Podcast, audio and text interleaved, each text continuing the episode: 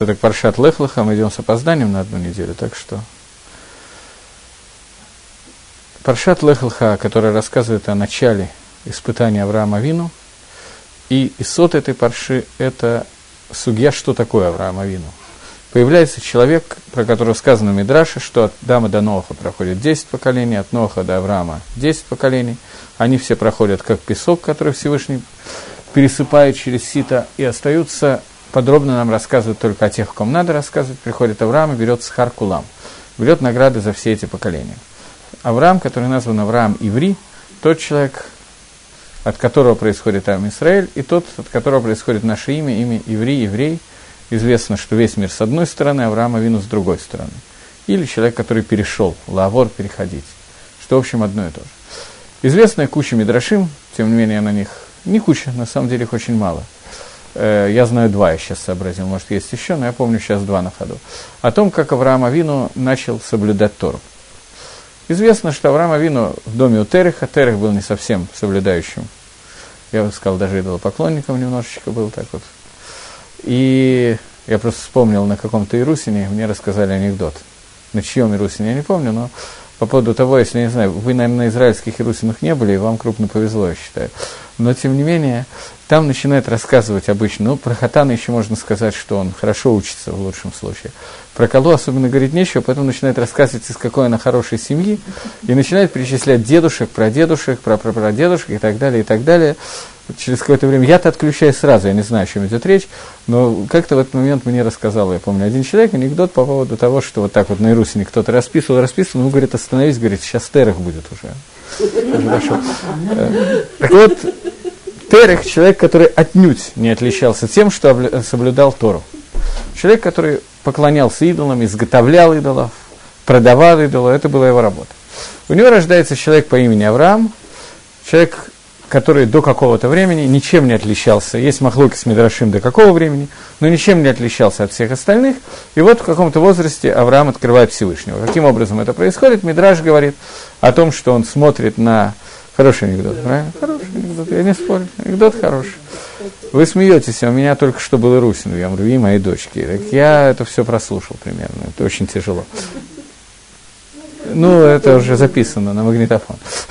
Нельзя повторять анекдоты, все остальное можно. Э, То, так вот, э, Авраам начинает размышлять о мире, и приходит к выводу известному о том, что когда существует ветер, дождь, вода, снег, лед, я не знаю, все силы природы, которые мы можем перечислить, то не может быть, чтобы не было Баальхабера, чтобы не было хозяина всех этих сил, которые должны гармонично каким-то образом управлять этими силами. И Авраам приходит к знанию Всевышнего. Первый день он молится Луне, второй Солнцу, третий ветру, четвертый дождю, пятый огню, шестой Всевышнему.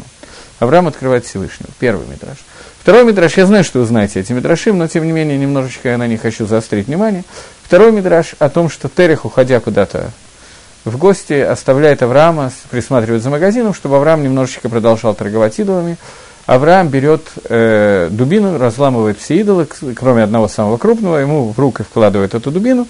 Когда приходит папа, папа спрашивает, что здесь произошло, он говорит, что я принес им поесть, они начали выяснять отношения друг с другом, и один покрушил остальных. То Лемайса Мидраш на этом раз заканчивается, и царих некоторый июн, что Мидраш хочет нам сообщить. Что здесь произошло? Ну, он надрал папу, Беседа. Папа не поверил Дарихагав. Что хочет Мидраш? Что хотел Авраам показать нам? Это единственные два Мидраша, которые я знаю, может быть, есть еще, которые рассказывают о том, что было с Авраамом до того, как он начал соблюдать Тору. Вы знаете еще, я сейчас вспоминал вот по дороге и не вспомнил. Есть еще какие-то Мидрашим про жизнь Авраама до того, как он Кибеля лясмо, это только коль таракула. Не вспоминается, мне тоже не вспомнился. Может быть, еще один какой-нибудь есть, а может быть и нету. Э, в Геморе Авойда Зойра, у нас вот в Геморе есть Авойда Зойра, не, это быстро, я только возьму ее. Мне надо посмотреть единственную вещь, я не знаю, сколько в ней глав. Про Ким. В Геморе Авойда Зойра, который есть у нас сегодня – существует... Гемора Авойдезой рассказывает о законах, связанных с поклонением идолам. Существует пять глав, пять проким. У Авраама Вина было еще 400 проким, которые до нас не дошли. 400 глав, которые нас не дошли. И это тоже надо царих Юн некоторые, нужно понять. Почему Авраам Авину, почему так случилось, что то, что он открыл у себя, свое отношение к Авайдозоре, которое Мингастам из общих соображений, должно учить нас, как относиться к идолопоклонничеству, к идолам, существенные вещи, которые должны, по идее, заключать в себе суть того, что мы называем словом иммуна, вера. Почему до нас не дошли эти 400 проким? И тот же самый вопрос, почему фактически все здесь присутствующие, может, мы не самые большие Талмидей Хамим, но тем не менее не смогли вспомнить, кроме этих двух Мидрашим, ничего про Авраама, который, что было с Авраамом до дарования Тора. Еще один вопрос, связанный с этими вопросами, это известная Мишна Перкиавод. Я думаю, что Перкиавод вы учите не меньше, чем я, скорее всего, читали эту Мишну. Что происходит с двумя людьми, которые шли по улице, говорили Деврей Тора, и потом отвлеклись и сказали, как прекрасно это дерево, как прекрасна эта птичка и так далее. Что про них сказано? Рейгу. Митхаев Банавшо, он хаяв, хаяв митав, может, повинен смертной казни. Не надо его убивать прямо за это. Он, но, тем не менее, он Митхаев Банавшо. И Пшат и Пашут, обычное объяснение этой Мишны в перке, вот, заключается в том, что человек, который занимался Торой и оторвался от изучения Торы, он Митхаев Банавшо. Но это не очень понятный Пшат. Почему это не очень понятный пшат? Потому что за то, что за битуль Торы нет наказания смерти. Человек должен учиться Торы. Бифрат там не говорится обязательно про мужчину, там говорится вроде бы и про вас тоже. Если вы занимались Торой, тем, чем вам нужно заниматься, шли, вдруг обратили внимание на симпатичную пейзаж, я не знаю на что, стали говорить на эту тему, то тоже сказано Митхаев Банавшу. Это не очень понятно почему, потому что наказания у женщин уже безусловно нету за битуль Торы, за то, что человек оставляет изучение Торы. И нужно тоже попытаться понять. Пшат – это все связано с одним и тем же. Начнем с последнего вопроса. Или вы что-нибудь мне хотите сказать?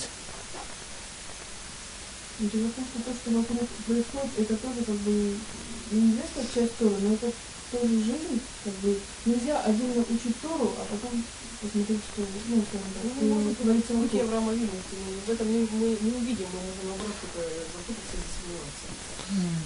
Ну, Э, действительно, так Машма из Нефиш Гахаим, что Авраама Вину был собственный путь, и этот путь, это то, о чем говорит эта Мишна Перке, вот, такой пируш есть, что человек, который шел, занимался Торой, думал о творении мира и так далее, потом посмотрел вокруг, увидел дерево, дождь, снег, э, водопады и все остальное, и сказал, что вот во всем этом мы видим, Мухрахим увидеть руку Всевышнего, то об этом сказано, что он Митхаяв Навшо. Об этом сказано, что он Митхаяв Навшо. Естественный вопрос, чем это так плохо? Вроде бы как это и был путь Авраама Вину. И нужно понять, теперь мы уже переходим к первому вопросу, нужно понять, почему путь Авраама Вину нам не описан абсолютно никак. И 400 проким, 400 глав того, что он выучил из Гемора Авойда Зойра, до нас не дошли. Естественно, Башгоха против, Бакавана и так далее.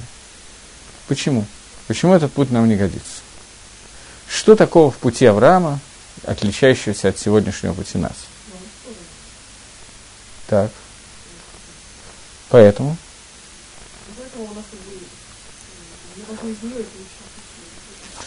Вода и должны. А чем плохо, если мы выучим из кого-то другого места?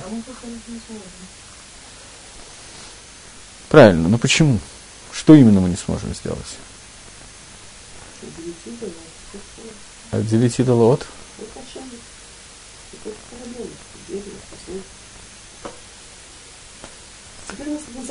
Торы, но Авраама не было этого закона. До дарования Торы это как бы не было каких-то законов. Я понимаю, что это неправильный путь. Я имею в виду, ну, может быть, вы правильно отвечаете, вода вы отвечаете правильно, я имею в виду, что конкретного произошло с Авраамом Авину, что сегодня это уже делать не требуется. Что, что произошло? Произошло какое-то изменение в мире – такое, что то, что сделал Авраам, сегодня нам не требуется делать. Не то, что, может быть, кто-то и может это сделать, это просто не то, что нам нужно. Нет тяги к идолам, это может быть, но Авраам даже в то время, когда она была. А? Истине, Авраам шел от противного к истине. А поскольку, когда дали Тору, истина как бы ясна, то мы не можем идти от истины к противному. Мы должны идти как бы по пути истины. Потому что мы изобретаем велосипед. Ну, это неправильно изобретать велосипед, у нас уже есть необходимые данные. Но почему бы нам, собственно, ну, кто-то изобретет еще раз велосипед. В чем проблема? Одно и то же сделает. Ну. Почему он Митхаев бы навшо? Почему так? Почему это неверно? Почему это не нужно? Вы правильно говорите, дана Тора. После того, как дана Тора, у нас дан более правильный путь, более прямой и так далее. Но здесь есть еще один, одна вещь. То, что нам это, в принципе, к нам это уже не относится. Это в другом измерении. Надо понять, почему. Уже. А.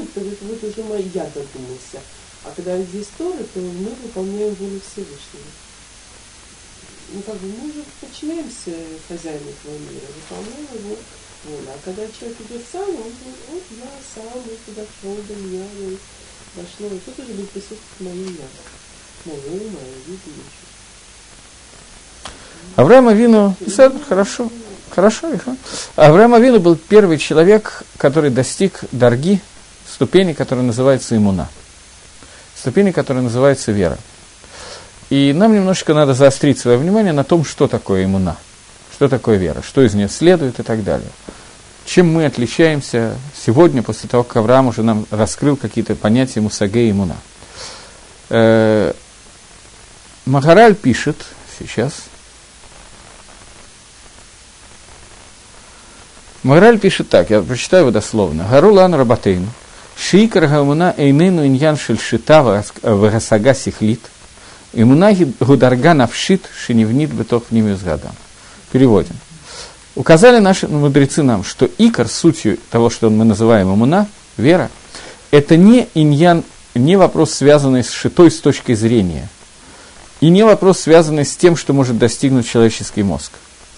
Имуна это та ступень, духовная ступень, которая построена внутри, в, внутри внутренности человека, внутри пнимиус человека.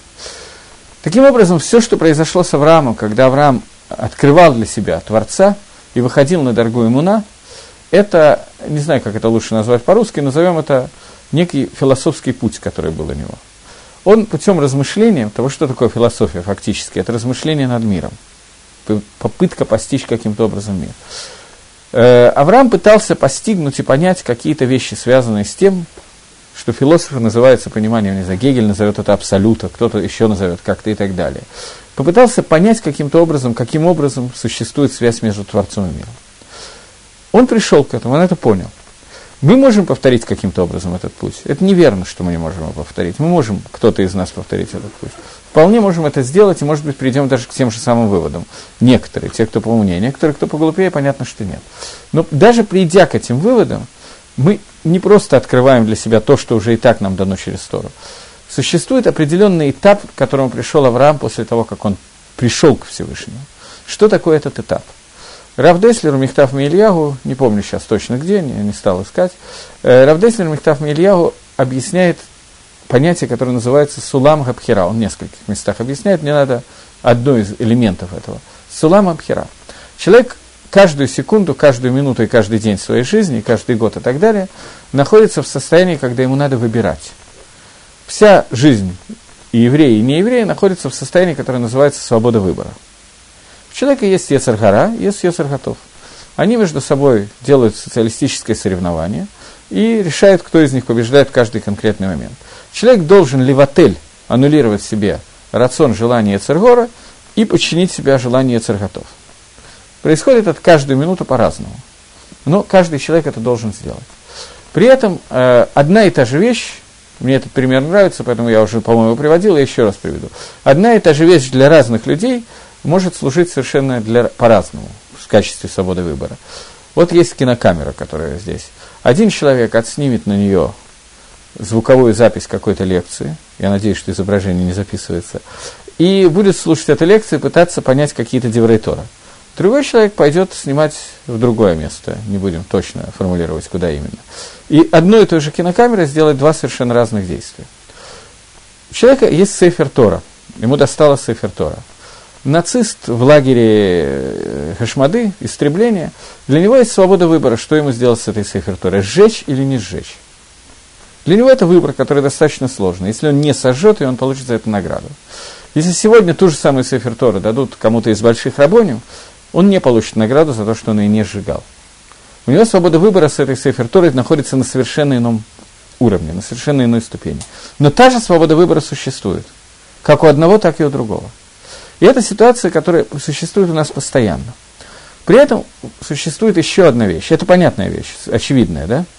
Существует еще одна вещь. Человек постоянно в, свое, в своей свободе выбора постоянно должен двигаться вперед. Существует какое-то время, которое должно занять для того, чтобы человек решил для себя какой-то вопрос. Например, какая-то книга Гемора. Он решил, что он каждый день учит Гемору час в день. Учит Гемора час в день, проходит год, два, три жизни, он учит Гемора час в день. Если он на этом останавливается, и у него начинается заново вопрос, может быть, сегодня мне отдохнуть и не поучить этот час в день, это, не, это неверно, это нереально. Следующий шлаф, который должен следующий, который должен быть, он должен прибавить еще 15 минут или не прибавлять, и думать на эту тему. Если он стоит на месте, какое-то время вода это возможно для того, чтобы закрепить, но если всю жизнь он не будет сдвигаться с этого места, то это, это не называется свобода выбора. Человек, когда делает какие-то действия, бифрат в особенности, то, о чем мы сейчас говорим, в иммуне, в вере, то он должен пройти какой-то путь. Мы все проходили какой-то путь в Шуве, и пришли из разных мест и так далее, но у нас, у каждого из нас была ситуация, когда мы решали для себя, мы начинаем соблюдать какую-то митцву или не начинаем соблюдать какую-то митцву. Может быть, сразу все, может быть, пять, а завтра еще пять и так далее, каждый по-разному. Но, тем не менее, человек, для которого прошел этот выбор, он решил, что определенное количество митцвот я с этого дня соблюдаю, прошло какое-то время, он должен двинуться дальше. У него должна возникнуть следующий, должен возникнуть следующий вопрос, следующая дилемма. Принимает ли он на себя еще какие-то вещи? Имуна, как таковая, философ, философия, которой Авраам пришел к имуне, когда он решил, что существует Баля Бера, хозяин этого мира, то после того, как он это решил, это решение должно быть такое, и оно было такое, что этот вопрос второй раз не возникал. Он находился в состоянии, когда эта иммуна была машпия, на него действовала на него так, что эта иммуна должна была его к чему-то обязывать. Дыхайну, а именно это то, что мы знаем, с этого фактически начинаются все рассказы про Авраама, все, что было до сих пор, это было мелочи. Он открыл Всевышнего. После этого мы знаем, что есть Мидраш, который говорит, что Авраам Амину соблюдал всю Тору целиком до того, как она была дана. Включая и Руф Тавшилин, и Руф Тхумин, те митцвы Дарабонан, которые Рабонан установили через много-много времени, Авраам Авину соблюдал даже в то время. Почему об этом Мидрашей уже очень много, и говорят об этом много, и задают вопросы. Приведу вам какой-нибудь пример, а потом обсудим, почему это так важно было. Э, существует митсва цицис, который вы не выполняете, а я выполняю. Как Авраам исполнял митсву цицис? В чем вопрос здесь? Цицит – это вещь, которая висит на одежде и не является частью одежды. Таким образом, выйдя в цицит в шаббат, лихойра, на первый взгляд, я ношу в шаббат. Я нарушаю шаббат выходя в Шударабим из э, своего владения в владение Шударабим, я нарушаю шаббат и несу цицит. Поскольку Тора дала мне заповедь цицит, поэтому цицит мидбателит аннулируется и стает частью одежды. Поскольку я обязан их носить, поэтому это для меня становится частью одежды. Когда дядя Вася надевает цицит, для него это не становится частью одежды, потому что у него нет заповеди э, носить цицит. Он не еврей. Про него не сказано, сделайте вы цицис на краях одежды вашей. Про него это не сказано. Таким образом, Авраам, поскольку он не был евреем, Тора была дана значительно позже, и Амисраэль появился значительно позже. Таким образом, задает Мифоршим Ахроним. Задает вопрос, как Авраам мог выполнять заповедь Цицис. Сказано, что он соблюдал всю Тору целиком, до того, как она была дана. Как он мог соблюдать заповедь Цицис? Если он их не надевает, не надевает. Если он их надевает, то он выходит в Шударабим с э, цицит, что делать нельзя, он их носит. На него не распространяется ни одна заповедь, включая чтение шма и надевание тфилин. Но мы говорим, что Авраам соблюдал всю Тору целиком. Те заповеди, которые были нам не даны в то время, Авраам уже соблюдал. Но существует заповедь, которую невозможно соблюдать. В шаббат нельзя надеть цицит. Что так волнует Ахроним? Ну, не надевал цицит в шаббат Авраам. В чем проблема? Но почему-то Ахроним говорят, что нам нужно понять, что, каким образом Авраам мог соблюдать всю Тору целиком. Ответ на вопрос, вы знаете, как он надевал цицит или нет? На рубашке На рубашке. Почему именно на рубашке, а не на футболке, скажем? А, нет, ну я имею на одежде, не имеется Ну, у нас тоже на одежде. Но если сегодня... А? Он не может одеть не одежду, а одежду он может одеть. Не понял. Любой человек может одеть одежду в шаббат, нет никакой митцвы ходить в шаббат голым.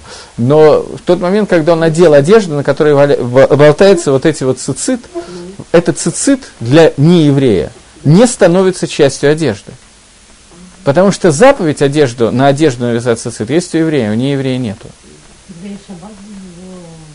Но мы говорим, что Авраам соблюдал всю Тору целиком. Он не за пределы своего. Ну, Как он дотрагивался до вина. Как он дотрагивался до вина? Тоже хороший вопрос. Это не проблема. Это не проблема, потому что, ну, э, потому что гзера на вино вода не было тогда, гзера на нееврейское вино. Э, поэтому этой проблемы вода не существовала. То, э, ответ на этот вопрос именно такой, как вы уже почти дали, что Миман Авшех, если Авраам еврей, то выйдет в цицит на улице, все в порядке. Если он не еврей, то тоже все в порядке, потому что ему не надо шаббат. Это один из советов, который сегодня дает для... Бывает такая ситуация, когда человек софик, еврей, софик нет. При определенных условиях есть, э, есть такой софик, он может быть. Когда сделано брит, ну неважно, сделано бритмила и нету твилы, по некоторым мнениям. По некоторым мнениям. В основном нет. Что делать в такой ситуации человеку? Как ему соблюдать шаббат? Герши мальва лотоваль, это судья называется. Обрезан, но еще не сделал твилы. Один из ответов, что он должен выйти в шударабим в цицит. Если он не еврей, он нарушает. Э, все в порядке, если он еврей, он автоматически не нарушает. Таким образом, это один из вариантов. Есть еще один вариант. У неевреев э, день начинается с утра до вечера, а у евреев с вечера, как мы знаем. Поэтому, если Муцей Шабас после Цейткахоем зажечь спичку и так далее, то по, по еврейскому закону ничего не нарушил, по нееврейскому закону он нарушил шаббат, потому что Гой не имеет права соблюдать шаббат, как мы знаем. Авраам Авину Ахроним трудится для того, чтобы объяснить нам, что Авраам Авину соблюдал всю Тору целиком. Митсва Цицит, Митсва Ируфтхумин и так далее. Почему это так необходимо было Авраам Авину соблюдать всю Тору целиком? Иммуна, о которой мы говорим сейчас, понятие иммуны, это не философское понятие о том, что я сделал анализ, посмотрел направо, налево, увидел, что есть очень красивый мир, решил, что не, не может быть, это неправдоподобно, что этого мира нету хозяина, поэтому значит хозяин есть. Имуна, которая была Авраама, с этого начинается имуна Авраама, это когда это, этот вывод, который мы только что сделали, они влеч, он влечет за собой определенную обязанность. Он поднимает Авраама на новый уровень, на новый уровень, который позволил сделать так, что от Авраама происходит весь Амисраэль. Суть Амисраэль должен был от кого-то произойти. Мы говорили о том, что с самого начала творения мира Всевышний замыслил, что будет какой-то народ, который будет не в Хар, который был выбран как Амисраэль. Что это за будет за народом, который будет выбран как Амисраэль? Это должно было проявиться потом. Проявилось это из-за того, что Авраам открыл Всевышнего и пришел к понятию эмуны, которое мы сейчас начинаем пытаться понять. Это понятие связано у нас с Авраамом. После того, как это понятие есть, мы все подняты на этот уровень. У нас есть в душе какой-то какой элемент, который называется нефиш божественная душа. Таким образом, для нас вся эта философия сейчас не нужна. Просто не нужна, нам она не необходима, мы должны это получить другим способом. Вы правильно сказали, что должны это мы должны получить от отца к сыну, и макором это является Лайла Седер, который является макором нашей иммуны, когда от отца к сыну передается Мамад Гарсиной, рассечение моря, 10 казней, которые были в Египте и так далее, для того, чтобы воспитание, которое мы обязаны давать, мы должны воспитать в наших детях иммуну. Но, но, шорош этого нам переходит по наследству от Авраама Вина. И это то, что сейчас нас Михаев каким-то образом соблюдать мицвод и так далее. Э, Рамбам сформулировал 13 принципов веры, как известно. И в этих 13 принципах веры сформулировано Анима, Амин, Бабина, Шлима и так далее. Читали эти 13 принципов. Э, на арабском языке они сформулировали немножко иначе. Вместо слов Рамбам формулировал их на арабском. Он писал свои книги на арабском, не на иврите. Марен Вихим, все, практически все книги он писал на арабском, потому что его лучше знали тогда. Рамбам сформулировал это другим лашоном. Они юде нашлима. Они юде бадиашлима. Я знаю полным знанием. Слово имуна он перевел как слово ладат.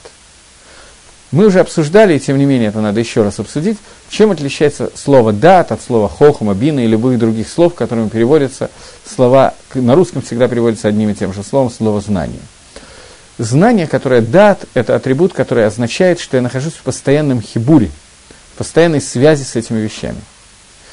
Когда человек прошел свою свободу выбора в чем-то, поднялся на какой-то уровень, возьмем на примере Авраама, Авраам, который перешел на новый уровень иммуны, когда он поверил в существование Всевышнего и узнал о его существовании, то это знание от него никуда не уходит.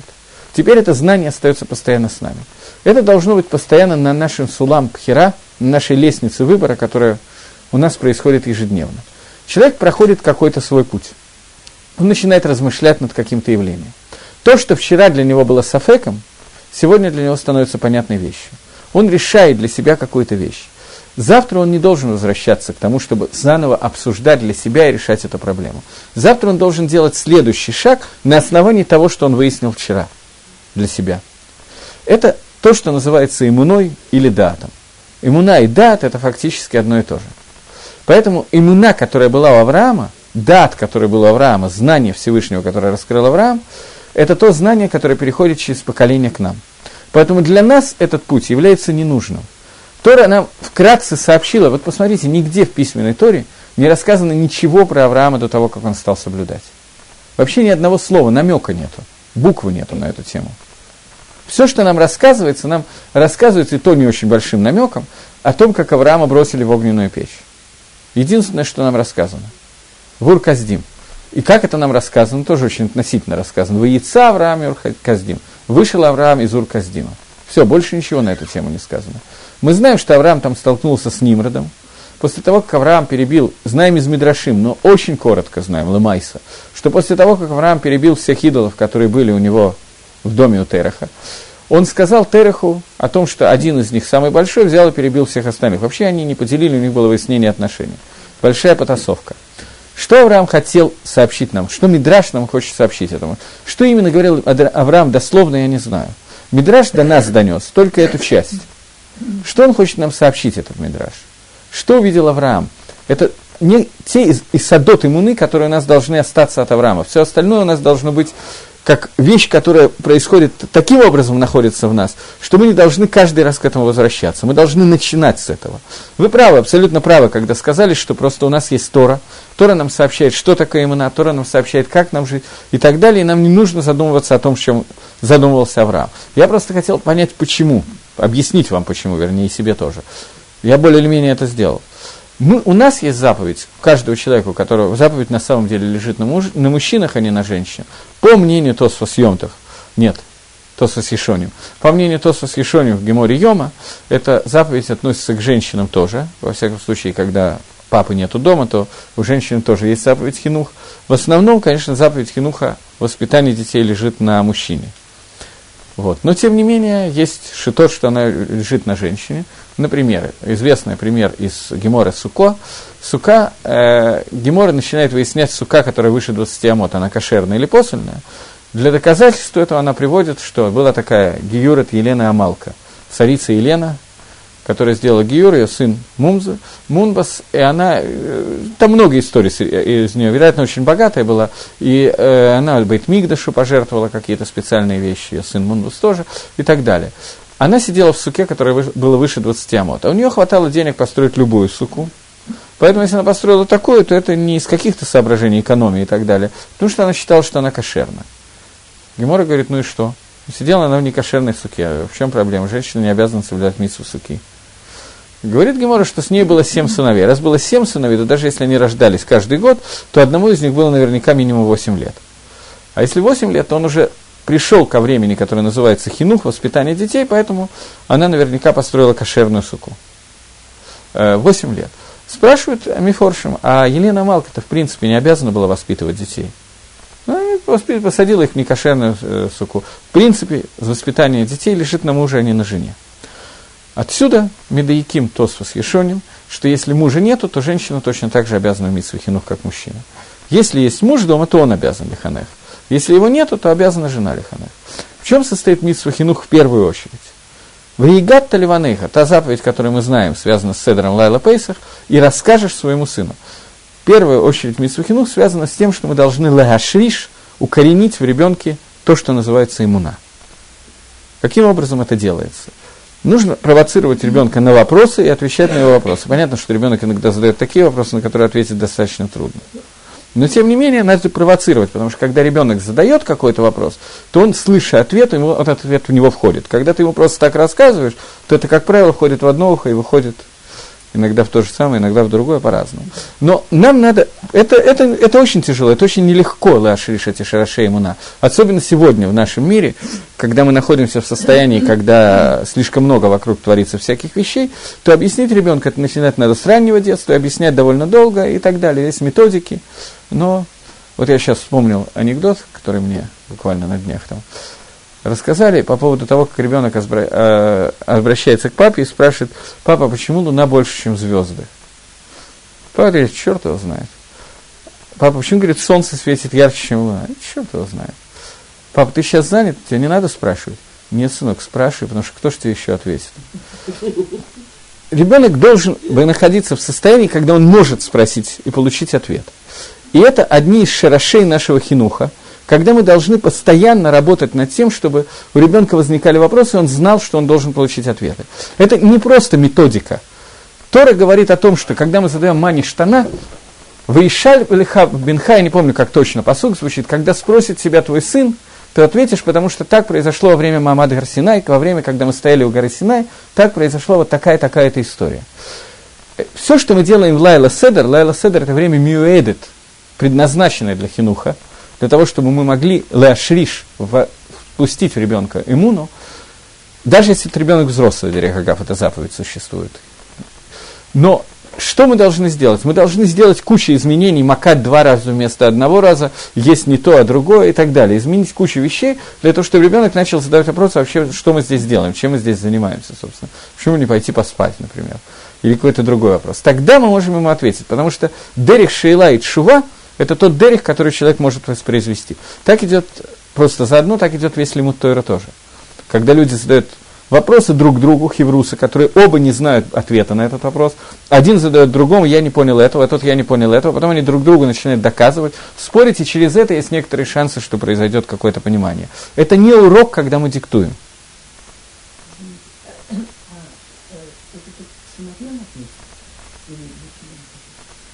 Как вы думаете?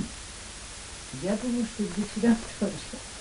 Вы правильно думаете. Сыновьям обязательно, а дочерям тоже. Абсолютно одинаково. Абсолютно одинаково. Просто совершенно немножко разный хинух существует. Потому что от дочки требуется одно, от сына требуется другое. Но хинух и тот, и другой должен быть то, что от нее требуется. Не только в объеме дела. В некоторых вещах просто абсолютно разные, принципиально разные какой-то степени нужно, ну грубо, нужно научить дочку то, что когда она выйдет замуж, от нее требуется то-то в доме, а сына, что от него требуется совершенно другое. Совершенно не обязательно, я не знаю, чтобы она умела работать электродрелью, дочка. А сыну нужно сегодня работать электродрелью для того, чтобы быть в состоянии повесить полку. Это тоже часть хинуха. Тоже часть хинуха. Но это мелочь, я специально взял какую-то мелочь. Точно так же нужно понять, что э, девочки, которые выходят замуж, от нее требуется в доме приготовить, э, я не знаю, какое-то минимальное количество еды, так, чтобы оно было съедобно. А от него требуется какое-то другое вещь. Это тоже необходимо. Это тоже необходимо. У меня периодически были ссоры, ну, относительные ссоры, но ссоры с женой. Я использовал то время, когда у нее очень тяжелые беременности регулярно происходили, начало. Она лежала, и я готовил на шабас щелт. Мне дети помогали готовить щелт на шабас она совершенно не в состоянии учить девочек готовить. Это фантастически просто не в состоянии учить девочек готовить. И вот как-то очередной раз, я помню, это было в Пейсах, я что-то там встал, они мне помогают нарезать курицу. Я думаю, что я быстрее нарезал бы курицу, чем они. Но я решил, что лучше, чтобы они нарезали, в крайнем случае порежут себе чуть-чуть пальчик, но ну, чтобы они как-то приучились к каким-то минимальным вещам. Тут я слышу, топает издалека, из дальней комнаты. Вы неправильно курицу, да я сейчас сделаю, я уже лучше себя чувствую. И ничего нельзя сделать. Это тоже часть кинуха. Не то, что я такой хороший, она плохая. Я привожу примеры про нее, потому что про нее я вижу, про себя не вижу. У меня те, те же абсолютно недостатки. То, что я должен обучить, я не делаю правильно. Это водай. Я не говорю сейчас, просто я показываю примеры. Примеры, которые для вас могут быть более интересными. Это совершенно очевидная вещь. Я знаю массу ситуаций, когда девочка, которая выходила замуж, совершенно не знала, где какая сторона у спички вообще, какую надо зажечь плиту. Я утрирую, но совершенно не могла ничего приготовить и так далее. Это, это ведь мелочи, есть общие позиции. От женщины требуется совершенно не то же, что от мужчины в доме. И мужчина не знает, что от него требуется, женщина не знает, что от нее требуется. Это тоже входит в часть хинуха, потому что это тоже часть Торы. Тора требует, чтобы у нас был байт. Байт, он состоит из двух частей. И вода, что девочкам надо лиханех точно так же. И, безусловно, это не совсем правильно, если девочка будет э, воспитывать папа, потому что он, в общем, тоже не очень точно знает, что от нее требуется на самом деле. Да, вода, что это работа мамы. Э, Далеко не всегда то, что он хочет, это правильно, во-первых. А во-вторых, э, нужно еще уметь это. Нужно не только хотеть, нужно какие-то вещи, которые бы фоль нужно знать. Нужно знать, как сделать, например, когда муж приходит домой раздраженный, злой и так далее, это только жена знает, как надо правильно себя вести, чтобы он тут же отдохнул и заткнулся в какой-то момент времени. Это тоже нужно знать. Это, э, это работа, которую нужно делать, беседа. Какие-то вещи вода, что знает и тот, и другой, но какие-то мелочи, которые будут зависеть только от жены, а какие-то только от мужа. Поэтому дом состоит из двух людей, он не может состоять из одного. Это часть хинуха, которая есть, и это тоже часть Торы. Тора нам это говорит каким-то образом, я не знаю, примеры я могу дать какие-то, но я не уверен, что сейчас нужно именно на эту тему. Но э, возьмем, тем не менее, какой-нибудь пример, поскольку... А? Когда попросил Ишмаэля там приготовить делал И он Наара попросил, чтобы он привел его, это другое. Но при этом Сара стояла и делала год. Шхитой занимался Авраам.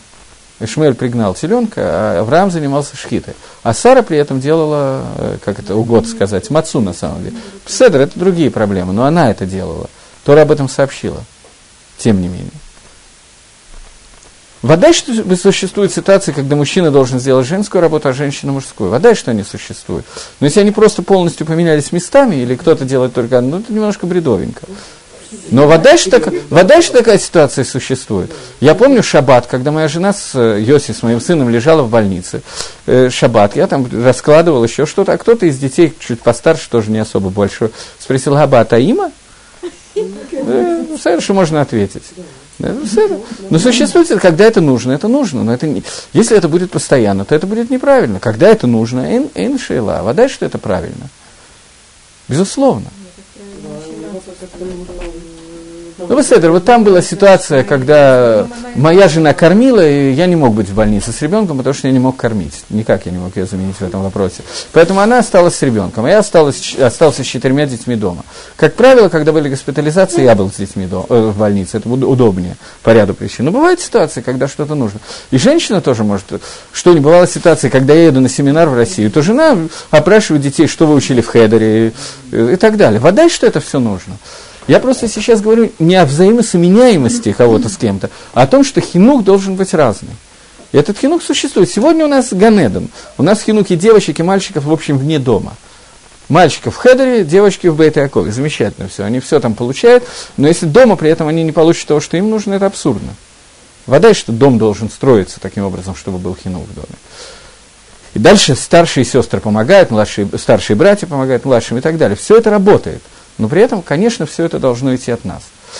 Э, Авраам, вещи, которые связаны, я о Хинухе не очень хотел говорить, это просто, поскольку мы затронули ту часть, что сегодня мы должны из Торы выучить то, что Авраам получил в то время. Но почему мы это можем сделать? Потому что в тот момент, когда Авраам поднялся на совершенно иной уровень, в тот момент, когда в Авраама вошло это «дад Гашем», что такое Всевышний? И он получил новую нефиш. А Кодыш Баругу – это не человек – в тот момент, когда он делает свою пхеру, это пхера аламит. Это пхера навсегда. Это выбор, который сделан навсегда. В тот момент, когда Ам Исраэль был выбран, что бы ни произошло, этот выбор останется без изменений. Выбор этот произошел, потому что он должен был произойти. Независимо от того, есть два Магалаха, были наши заслуги или нет, два мах, есть Махлокис на эту тему, я сейчас не буду в это входить. Но в любом случае, Авраам, выбрав свой путь, сделав свой выбор, а Кодыш Баругу этот выбор подписал полностью, и с тех пор от него должен произойти Амисраэль, отличие которого состоит в том, что несмотря на любое наше поведение, даже самое мерзкое, за заслуги Авраама у нас входит, в нас входит кусочек нефиша лакит, божественной души. И мы находимся в состоянии, в котором мы находимся на уровне, когда знание Гашема – настолько близко, что нам не надо его выбирать, и невозможно его выбрать изначально. Можем прийти к тому, что и так у нас есть. Больше мы прийти не можем. Поэтому сегодня наш, наш путь в Торе – это путь, когда из Торы мы передаем Тору из поколения в поколение и идем дальше. То, что я хочу сказать, что требуется от нас, что мы учим отсюда. Мы находимся в состоянии, когда иммуна, которая у нас есть, она должна расти – Иммуна не должна быть на одном месте. Наша вера во Всевышнего должна расти. Я не знаю, растет она у кого-то из нас или нет, но это наша прямая обязанность. Что имеется в виду? Имеется в виду, что когда человек для себя из Торы выводит какие-то вещи, которые помогают ему глубже понять какую-то накуду во Всевышнем, накуду в том, как Всевышний общается с миром, какую-то заповедь и так далее, в эту секунду мы приняли это. Проходит какое-то время, мы должны работать над тем, чтобы эта вещь была у нас мишураж. Она должна стать частью нас. Настолько частью, что то, что для меня вчера была сафеком, завтра для меня должна быть точка, от которой я перейду к следующему сафеку, который буду решать. И так далее. Это может находиться на уровне любой митсвы, но самое трудное, это должно находиться на митсве иммуна. Иммуна – это одна из митцвот. Одна из митцвот, которая существует. И мы должны каким-то образом эту митцву выполнять. Это шершей, это шарашим, это то, без чего мы не можем вообще ничего делать. И это достаточно трудно, потому что я думаю, что мы все когда-то открыли для себя то, что мы решили соблюдать мицвод. Все. Но теперь, каким образом двигаться дальше, это достаточно тяжело. В прошлый урок мы с вами немножко обсуждали, когда обсуждали четырех царей, затронули тему того, что такое бетахон, уверенность. Как мы определим, что такое бетахон? Ну, помогите. Я же сказал, что нужно вопросы и ответы. Раз вы не спрашиваете, то я буду.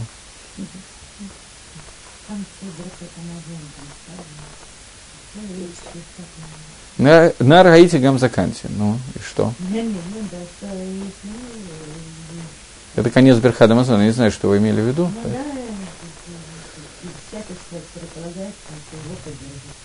Вы Раите Цадик Назав Вазанова Кэшлехом. Не видел я перед этим. Что? Ну, так что такое бетахон?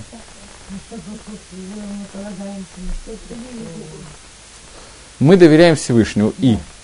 И. Поэтому. Авраам Авину получил навиют. Я не знаю, никто из вас в последнее время не получал, я надеюсь. Авраам Авину получил навиют. Навиют, который был сказано было ему. Это название парши. לך לך מארצך. И Раши комментирует, выйдешь ты из земли, зачем нужно было так долго об этом говорить, говорит Раши.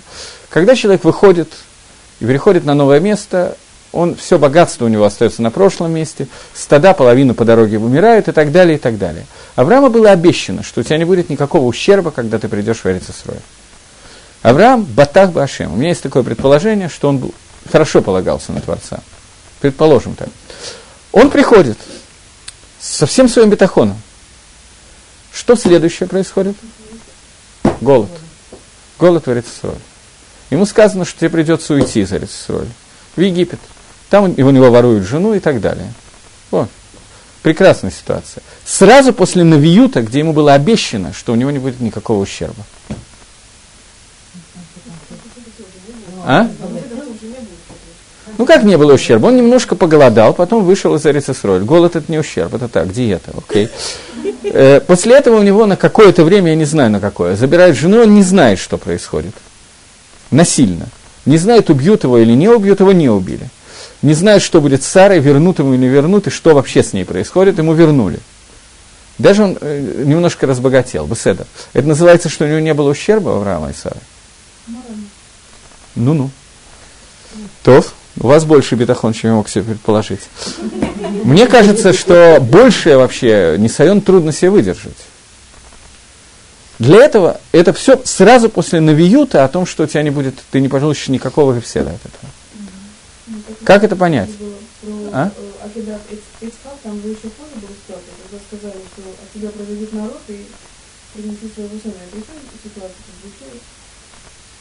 Еще круче.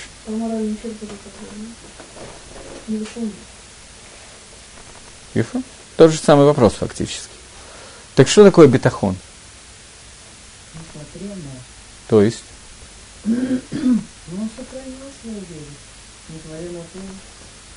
Бетахон это вера? Это доверие.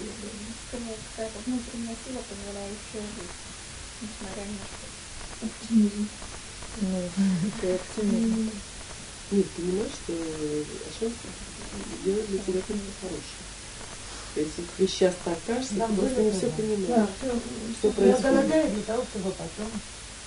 Быть богатым. Нет, ну, ну это, мы не можем понимать все, что происходит Иисусе. Ну что-то, ну, ну, то, что мы не можем все понимать, я догадываюсь, а что-то можем? О чем здесь идет речь? У нас здесь и садот, и муны заложены. Вот это вот парша, которая нам рассказывает про первого человека после Иноша, который начал поклонение идолов, про первого человека, который отказался от идолов, от идолов и ввел в мир понятие иммуны, которое идет до сих пор. Я хочу понять, что такое иммуна. Бетахон, Рамбан объясняет, что это сниф иммуна. Подраздел того, что называется иммуна. Подраздел, бетахон, уверенность в Всевышнем, это подраздел того, что называется вера. Вы фактически это сами сказали только что. Это же не то, что ты веришь, или всегда будет хорошо. Что все к лучшему. Уже Закон это когда у тебя очень плохо, и ты веришь, что Во что? будет. Во что? В то, что будет это хорошо? нужно- То, что это нужно для какой-то цели. Не просто так это все это проходит. Потому То есть на самом деле, Да, на самом деле, когда я хочу чего-то и надеюсь, что все будет хорошо, это означает, что я должен быть уверен, что Всевышний мне сделает хорошо, или не означает? Означает то, что он сейчас вам делает хорошо. Но вы это не понимаете, как он поймете, что это будет самое лучшее. Ну, на мой вопрос вы не ответили. Про сейчас, ладно, а про потом? Хорошо, будет или не будет? Это- это- Понимаю. И все, что сделал Авраам, это все все было Фактически вы сейчас говорите, я, я это спровоцировал, но вы сейчас говорите хидуш Хазаныша в понятии, в понятии бетахона. До Хазаныша все определяли бетахон совершенно иначе. Книга Хавот Левовод определяла понятие бетахон именно что, что человек в самые тяжелые моменты должен быть уверен, что Всевышний сделает ему хорошо. Когда он бедный, он должен быть уверен, что у него будет деньги и так далее, и так далее. Он, он умирает, он тяжело болен, он должен быть уверен, что Всевышний его выздоровит, вылечит и так далее, и так далее. Это Хавот Левовод. Это Магалах, который дает Хавот Левовод, который считается более или менее стандартным Магалахом в понимании того, что такое бетахон. Хазаныш действительно дал новое понятие. Хазаныш – это Бапаштус, это Махлокис между Хазанышем и Хавот Левовод. Есть кто-то, кто хочет сказать, то Бапаштус – это Махлокис. Хазаныш определяет э, понятие бетахона примерно так, как мы с вами коллективно сейчас определили. Когда он говорит о том, что человек должен быть уверен, что все, что с ним произойдет, независимо от его восприятия того, как это происходит, боли, утрат и так далее, и так далее, бедности, это наилучшее в то, что, то, что Всевышний считал для него наилучшим для служения Всевышнего. Так Хазаныш определяет понятие бетахона, и это в Рав Деслере тоже описано в Мехтав Меильяу. Мы говорили, может быть, об этом, когда говорили о Рожашоне. Я, может быть, так не определял это, но это мы обсуждали. Это хидуш Годель. Это хиз- хидуш Хазаныша, потому что пшада пашут понятие бетахон совершенно другое. Вы, вероятно, уже, поскольку мы живем сильно после Хазаныша, мы уже привыкли к этому пониманию. Обычное понятие бетахона другое. Мне кажется, что вся история с Авраамом действительно является раайот, Хазаныша не приводит в качестве доказательства того, что произошло. Но лихойра, мне кажется, что все, что мы сейчас описали в Аврааме, это рая, доказательство того Магалаха Хазаныша. Мне так кажется. Это парша. Но это Хазаныш этого не приводит, это я вам говорю. Поэтому это не факт, что это.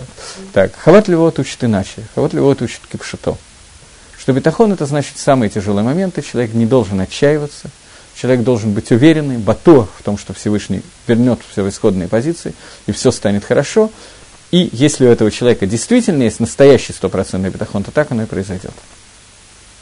Если он действительно уверен. Для Всевышнего нет ничего невозможного. Ничего, все, что Всевышний захочет, он может изменить. Хискеа Амелах, когда он лежал практически без сознания, и к нему пришел пророк Ишаяу и сказал, что ты умрешь за то, что ты устранился от митсу при Урви, отказался исполнять митсу при Урви, за это Всевышний тебя, ты цадик, за это Всевышний тебя наказывает тем, что ты сейчас умрешь от этой болезни. До этого люди не болели. Болели и умирали. Хискияу был фактически первый, кто выздоровел. И что делает Хискияу? Ему сейчас дана пророчество. Приходит пророк и сказал, Всевышний просил меня тебе передать, просто так вот, заодно. Что делает Хискиягу? Хискиягу делает вещь, которую я бы на самом деле... э, э, э, То, что делает Хискиягу, я могу понять. То, что делает Ишаяву, уже не очень. Хискиягу говорит Ишаяву, что давай мы... Ты мне дашь свою дочку в жены, И, а почему Хискияву не хотел иметь детей, это вы знаете. Потому что он знал, что один из его детей будет Раша, который будет Хатеу Махти Атахерем. Будет грешник, который будет заставлять других делать род. Поэтому он не хотел, чтобы у него были дети. А Ишея ему сказал, что Беганы Швилы Дарахмона Ламалыха. Зачем тебе думать про эти пути Всевышнего? Тебе дана быть прерви, работай, все, дальше Всевышнего работай. Хискева просит Ишеяву дать его в жены его дочку, может быть, наш общий сход твой и поможет, и сын будет хорошим. Ишая выдает. Какой должен быть бетахон? Это бетахон тот, тот как его объясняет Хават Левовод. Для того, чтобы человек был уверен, что от Всевышний все может изменить, все может сделать. И если я буду батох, то так оно и произойдет. Если я буду действительно уверен в этом, то так оно и произойдет. И Дарья Хагафийская его выздоравливает. Действительно выздоравливает. В этом его бетахона хватило.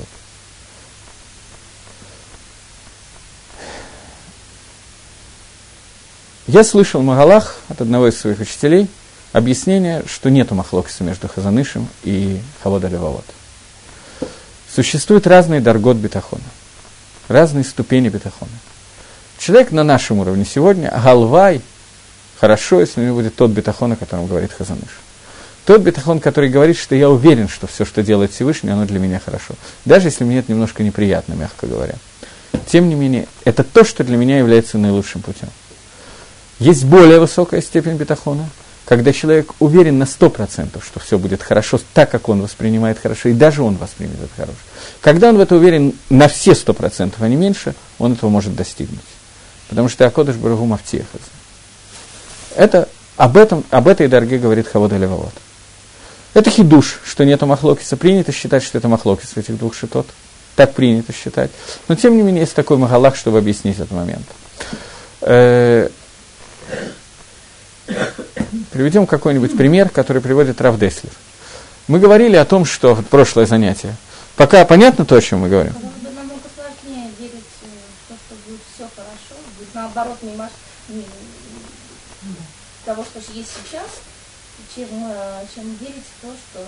Ну, то, что сейчас уговаривать себя, что все сейчас хорошо. Конечно, намного тяжелее. Это тяжелее. Конечно, это, это другая совершенно ступень. Водай. Я не говорю, что мы сегодня вышли на эту ступень. Я говорю, что нам на первую ступень будет хорошо подойти. Это тоже не так легко. Хазаныш – это более низкая ступень. В этом Магалахе, тот, который я даю, я еще раз говорю, это не общепринятый Магалах. Но я его слышал от Большого Талмитхохама. Это его личный хидуш был. Поэтому я считаю, что я имею право поделиться этим.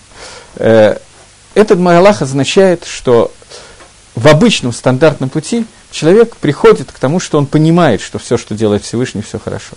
Если же он уверен намного сильнее, намного больше, что все в одну секунду может измениться, то это действительно может измениться, этот бетахон может ему помочь. Но ему надо такую веру обладать Всевышнего. Бетахон – это снифамуна, который сегодня нам очень тяжело достигнуть. Но возможно, никто не говорит, что нет. Равшмуль Салант – приводил такой пример. Мы с вами в прошлый раз говорили о том, что вы еще поддержали, я тоже не уверен, что вы поняли, что именно я хочу сказать, но поддержали, я тогда не закончил мысль.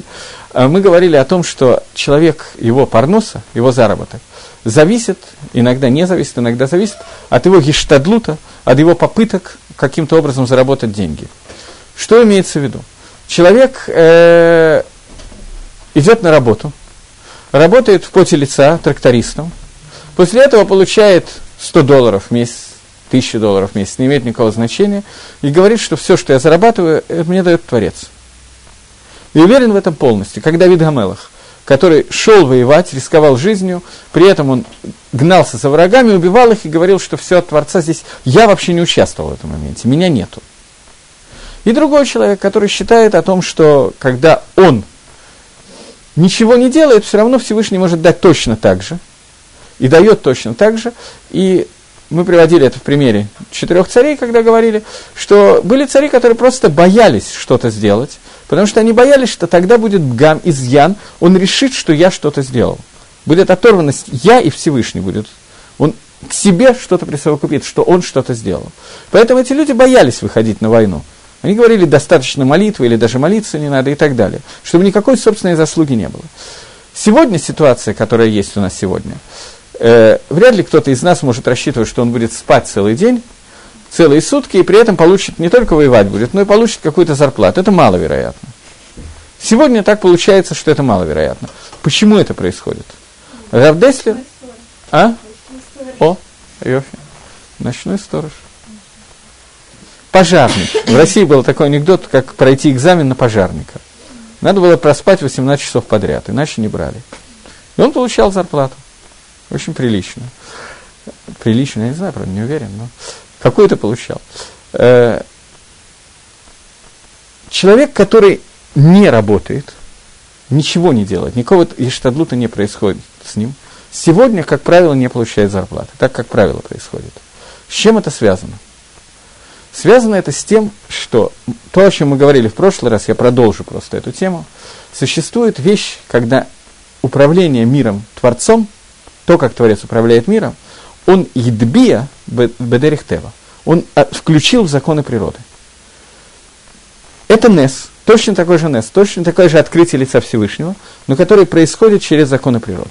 Для Раби Ханина Бендоса этих законов не происходило. Уксус, масло, что горит, совершенно не имело никакого значения. Для большей части людей это имеет значение. Для большей части людей это имеет значение. Тоже не всегда. Мы не можем сегодня получить парносу без какого-то иштадлута, без какого-то усилия с нашей стороны. Усилие должно быть, говорит Равдеслер в книге Мехтав Мильяу, усилие должно быть пропорционально степени нашего бетахона, степени нашей уверенности в том, что делает Творец. Для человека, который меньше уверен, ему нужно больше вкалывать, для человека, который больше уверен, нужно меньше вкалывать.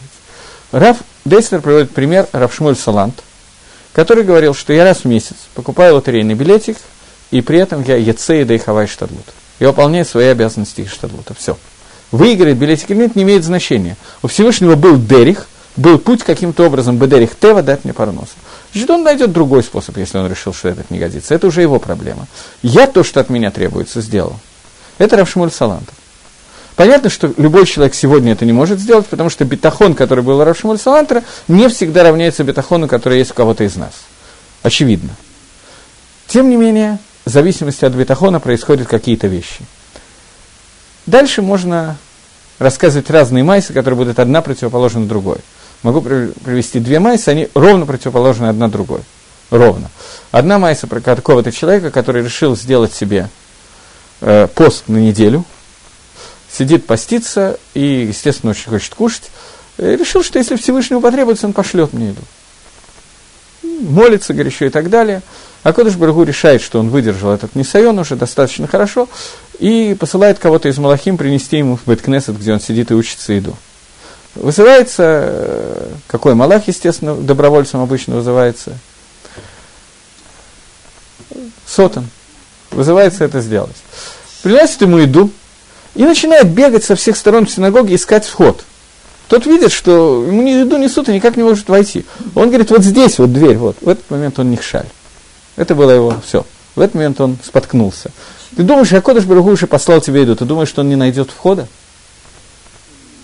Осталось несколько минут, несколько секунд. Ты думаешь, он не найдет входа? Значит, твоего бетахона не хватало. Тебе нужно было показать ему, где находится этот вход. Это реюса для данного человека. Он практически неделю. В другом варианте Майса будет ровно наоборот нас учить. А стиры никакой нету. Есть просто разные бетахоны разных людей и разные требования от этого. Человек, который во время наводнения забр... э, остался дома, известная Майса. Известная? Не надо, все знают. Э, Какой же был он посылает в двух словах. К нему приходит лодка, давай прыгай. Нет, не надо, если Всевышний захочет, он найдет способ меня спасти. Значит, посылают катер, то же самое. Э, потом уже он сидит где-то на верхушке дома, дом полностью заливается, ему посылают вертолет. И говорит, говорит, давай залезай, если Всевышний захочет, он меня спасет. Ну, наконец, он утонул все-таки благополучно. И говорит Всевышнему, я так в тебя верил, почему же ты меня не, не спас? И говорит, я послал лодку, яхту, катер и самолет. Что ты еще от меня хотел? И то, и другое, и третье возможно. Были люди, которые очень нуждались в деньгах. Я знаю про, я не помню сейчас, про кого идет рассказ, про кого-то из хасидских рэби, который шел по, по дороге, очень нуждался в деньгах, увидел золотую, золотую монетку, которая лежала в царское время в России на дороге, и сказал, что он не будет его поднимать, потому что если Всевышнему нужно было, чтобы монетка оказалась, она оказалась не здесь, а у меня в кармане. Это иштадлут миютерет для него. Это лишнее. Нужно находиться на очень высокой степени иммуны, для того, чтобы это видеть. Для того, чтобы ощущать, что все, что происходит, это история, которая действительно была. С каким-то из хасидских рэби, я сейчас не помню с каким Все остальное майсы – это выдумки, а это история, которая была. Теперь, что такое эмуна, которая происходила у Авраама Вину, и которую он гориш лану, которую он передал нам по наследству? Наше понимание того, что все, что происходит в этом мире, происходит только от Творца. Только. Любой ештадлут, я говорю про зарплату, потому что это наиболее понятный для нас пример. Таких примеров может быть сколько угодно и какие угодно. Любые. Все, что мы делаем, мы должны делать для того, чтобы одеть то, что хочет Всевышний нам послать, одеть это все, в те одежды, которые будут одеты в законы природы. Не больше. Это то, что от нас требуется. Это то, что передал Авраам. Поэтому сегодня, когда мы отвлекаемся от изучения Тора и смотрим на природу и говорим, что мы здесь видим руку Всевышнего, это лишнее. Это уже в нас. Это находится в нас на 100%. Выше подняться в этом мы не можем, нам не нужно. Нам нужно выше подняться в бетахоне, в других вещах, в стремлении к соблюдению мецвод и так далее, и так далее. Их очень много. Но в этом нет. Это в нас мишураж. Это от нас требуется только, чтобы через Тору это у нас вошло. Изобретать это нам не нужно, потому что изобрести выше мы не можем. Можем это открыть себе только через Тору. Это то, что дал нам Авраам Авину. Это та суть этой недельной парши, которая нам рассказывает все несъенот Авраама Авину, которые должны быть, который Авраам должен был пройти. Он прошел после того, как он уже открыл для себя, что есть Баля Бера, что есть хозяин столицы, хозяин мира. Все остальное произошло после этого для того, чтобы он в каких-то накудот сделал какие-то тикуним, которые есть. Дерих Агаф эти тикуним тоже вошли в нас. Это тоже мы, да, у нас есть Мисурат Нефиш, которая есть, так как Авраам мог пожертвовать своим сыном Ицхака, так каждый из нас может пожертвовать собой и всеми остальными для Авадат Гашем и так далее. Это отдельные вещи. Это отдельные, достаточно непонятные вещи. Но это часть вещей, которые я хотел сказать. Что-то еще я хотел сказать, что я пропустил и забыл. Одну секундочку. Произошло, что говорит Авраам Тереху и нам с вами в Мидраше, когда говорит о том, что один идол перебил другой, они вообще устроили между собой потасовку. Он нам показывает то, что если мы рассматриваем этот мир как отдельные силы, не связанные друг с другом, если нет Баляберы, то нет гармонии, поскольку разные силы не могут существовать вместе. Они должны устроить обязательную драку, обязательную тахарут. Кто-то должен обязательно победить. Каким образом могут существовать? Мы, мы с вами уже говорили, что идолы, о которых идет речь, Авойда Зойра, каждый из них обладал какой-то силой.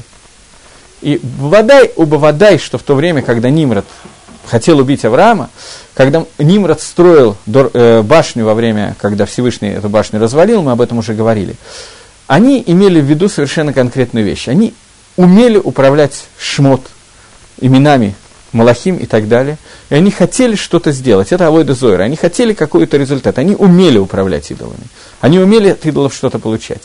Авраам приходит с нам с Хидушем, этот мидраж, который единственный мидраж фактически, который рассказывает, что было с Авраамом до того, как он открыл всю Тору, рассказывает о том, как Авраам открыл для себя и пытался открыть это для Тереха, и передал это нам, что в тот момент, когда кохот, который существует в мире, не управляются одним кохом, Хакодыш Баругу, не идут из одного макора, из одного источника, все силы, которые существуют в этом мире, то они обязательно придут к тому, что один из них должен ликвидировать другой.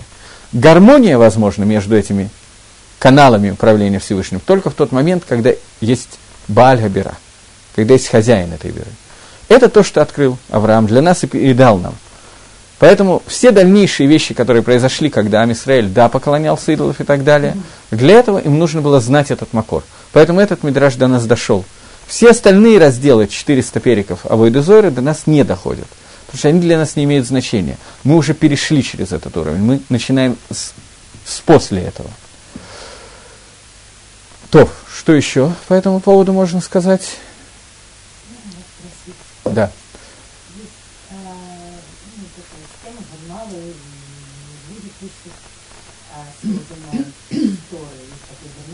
Наука и религия, ну.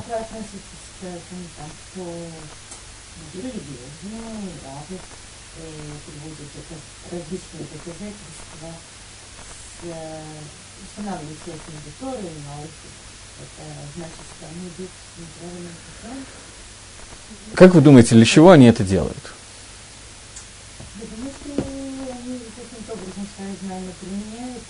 Для чего?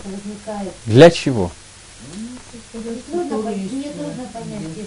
Они это делают для того, чтобы люди, которые далеки от Торы, увидели, что Тора не является э, абсолютной чушью. Я не говорю про всех. Я говорю про макор, я говорю про источник этого. Дальше кто-то из них может находиться на большем уровне, кто-то на меньшем, зависит от того, кто писал статью. Кто-то может не понимать, для чего это нужно, это безусловно. Кто-то себя уговаривает, а на самом деле ему просто интересно поделиться своими знаниями ядерной физики. Безусловно. Цель в этом может быть только одна. Не, не просто интересно поделиться. Для него самого, человека религиозного и верующего, для него может быть интересно. Кому найти эту? Безусловно, это может быть интересно, но доказательства это не нужно. Доказательства нам отсюда брать не нужно. На каком-то этапе, когда человек не получил знаний Торы, не прошел тот путь, который мы с вами сейчас обсуждали, когда ему папа и мама говорили в Лайла Седер и во все другие дни и так далее, и рассказывали, начиная с трехлетнего, а может и раньше возраста, о том, как Авраама бросали в огненную печь, как он оттуда выходил, как вот мой младший сын очень животрепещуще рассказывал, как, его, как Авраам ходил и искал Малахим – Э, ему надо было гостей принять в эту неделю. Он ходил и искал гостей. Послал Элезер, Элезер не дошел. Он пошел, побежал, ищет, ищет, ищет, бегает по комнате, рассказывает, как Авраам ищет. Потом, говорит, вдруг он нашел гостей. Совершенно замечательно, когда это ребенку с трех лет объясняет и так далее, то эта иммуна в него вошла. Когда ребенку с трех лет объясняют, э, что дедушка Ленин там и так далее, или какие-то другие истории, я не знаю точно, какие что объясняют, то получается ситуация, когда ему нужно открывать какие-то вещи иначе. Но если его иммуна остается на том же уровне, что вот наука доказала, что, оказывается, вначале нам рассказывали, что Гагарин космос полетел и не нашел Хашема, значит, его нету, а теперь нам доказали, что кто-то прилетел на Луну и что-то там нашел, поэтому Хашем есть, не имеет совершенно значения. И то, и другое немножко абсурдно. Человек может первый шаг сделать с любого места, но этот шаг не должен, мы должны прийти к тому, что наша иммуна жиждется на Торе – то есть, если он, не знаю, изучает Тору, размышляет об этом, значит, это бесплодное размышление, но не стоит стараться на это время. Зависит для, от того, для чего он это делает. Смотрите, Талмит Хохам, тот, кого вы назвали Талмит Хохам, он тоже может оказаться на том уровне иммуны, что ему это тоже необходимо. Такое возможно. Такое возможно. А если он не нашел какого-то подтверждения, какой-то научный факт, который ему казалось, что подтверждает, оказывается, не подтверждает ничего, то что происходит? Теория эволюции неверна, потому что то-то, то-то и то-то, мы доказали, что она неверна, провели группу лекций и так далее, а потом вдруг в середине лекции какому-то лектору приходит в голову, что на самом деле есть некоторые факты, которые говорят против, ровно наоборот тому, что я сказал. Это как-то должно мешать пониманию того, что такое Тора – Вода, что человеку э, постороннему нужно показать какие-то вещи, чтобы он начал, пришел к Торе. Но дальше только через изучение Тора, только через Тору у нас может быть. Вся наша иммуна может только на этом быть. Это шорош.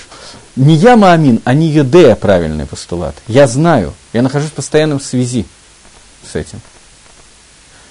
Спросил, есть у меня пять минут, спросил э, Кофер, говорит Гемора в Сангедрине, спросил Кофер, э, не помню кого он спрашивал точно, э, как вы, я помню, Рабан Габлиэля, кто-то из Апикорсим спросил, вы утверждаете, что будет Хьязамейсим, что будет воскрешение из мертвых. Я вам докажу, что нет.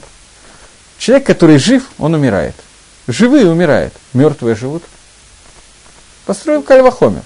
Кальвахомер совершенно логичный. Если живые умирают, то как вы думаете, что мертвые живут? Что им ответил Рабан Гамлиэль? Известная Гемора. Знаете, что он ответил? Он ответил, мида логава гава, мида гава локольшики. То, чего не было, стало. То, что было, не тем более станет заново. Не было ничего, а Кодыш Баруху создал. Создал человека из ничего. Муж и жена женятся, ребенка нету, вдруг он рождается. Примерно представляем, очень примерно, надо сказать, как он рождается. Все, рождается из ничего. Теперь ты хочешь сказать, что то, что было, снова не родится? Что за диалог?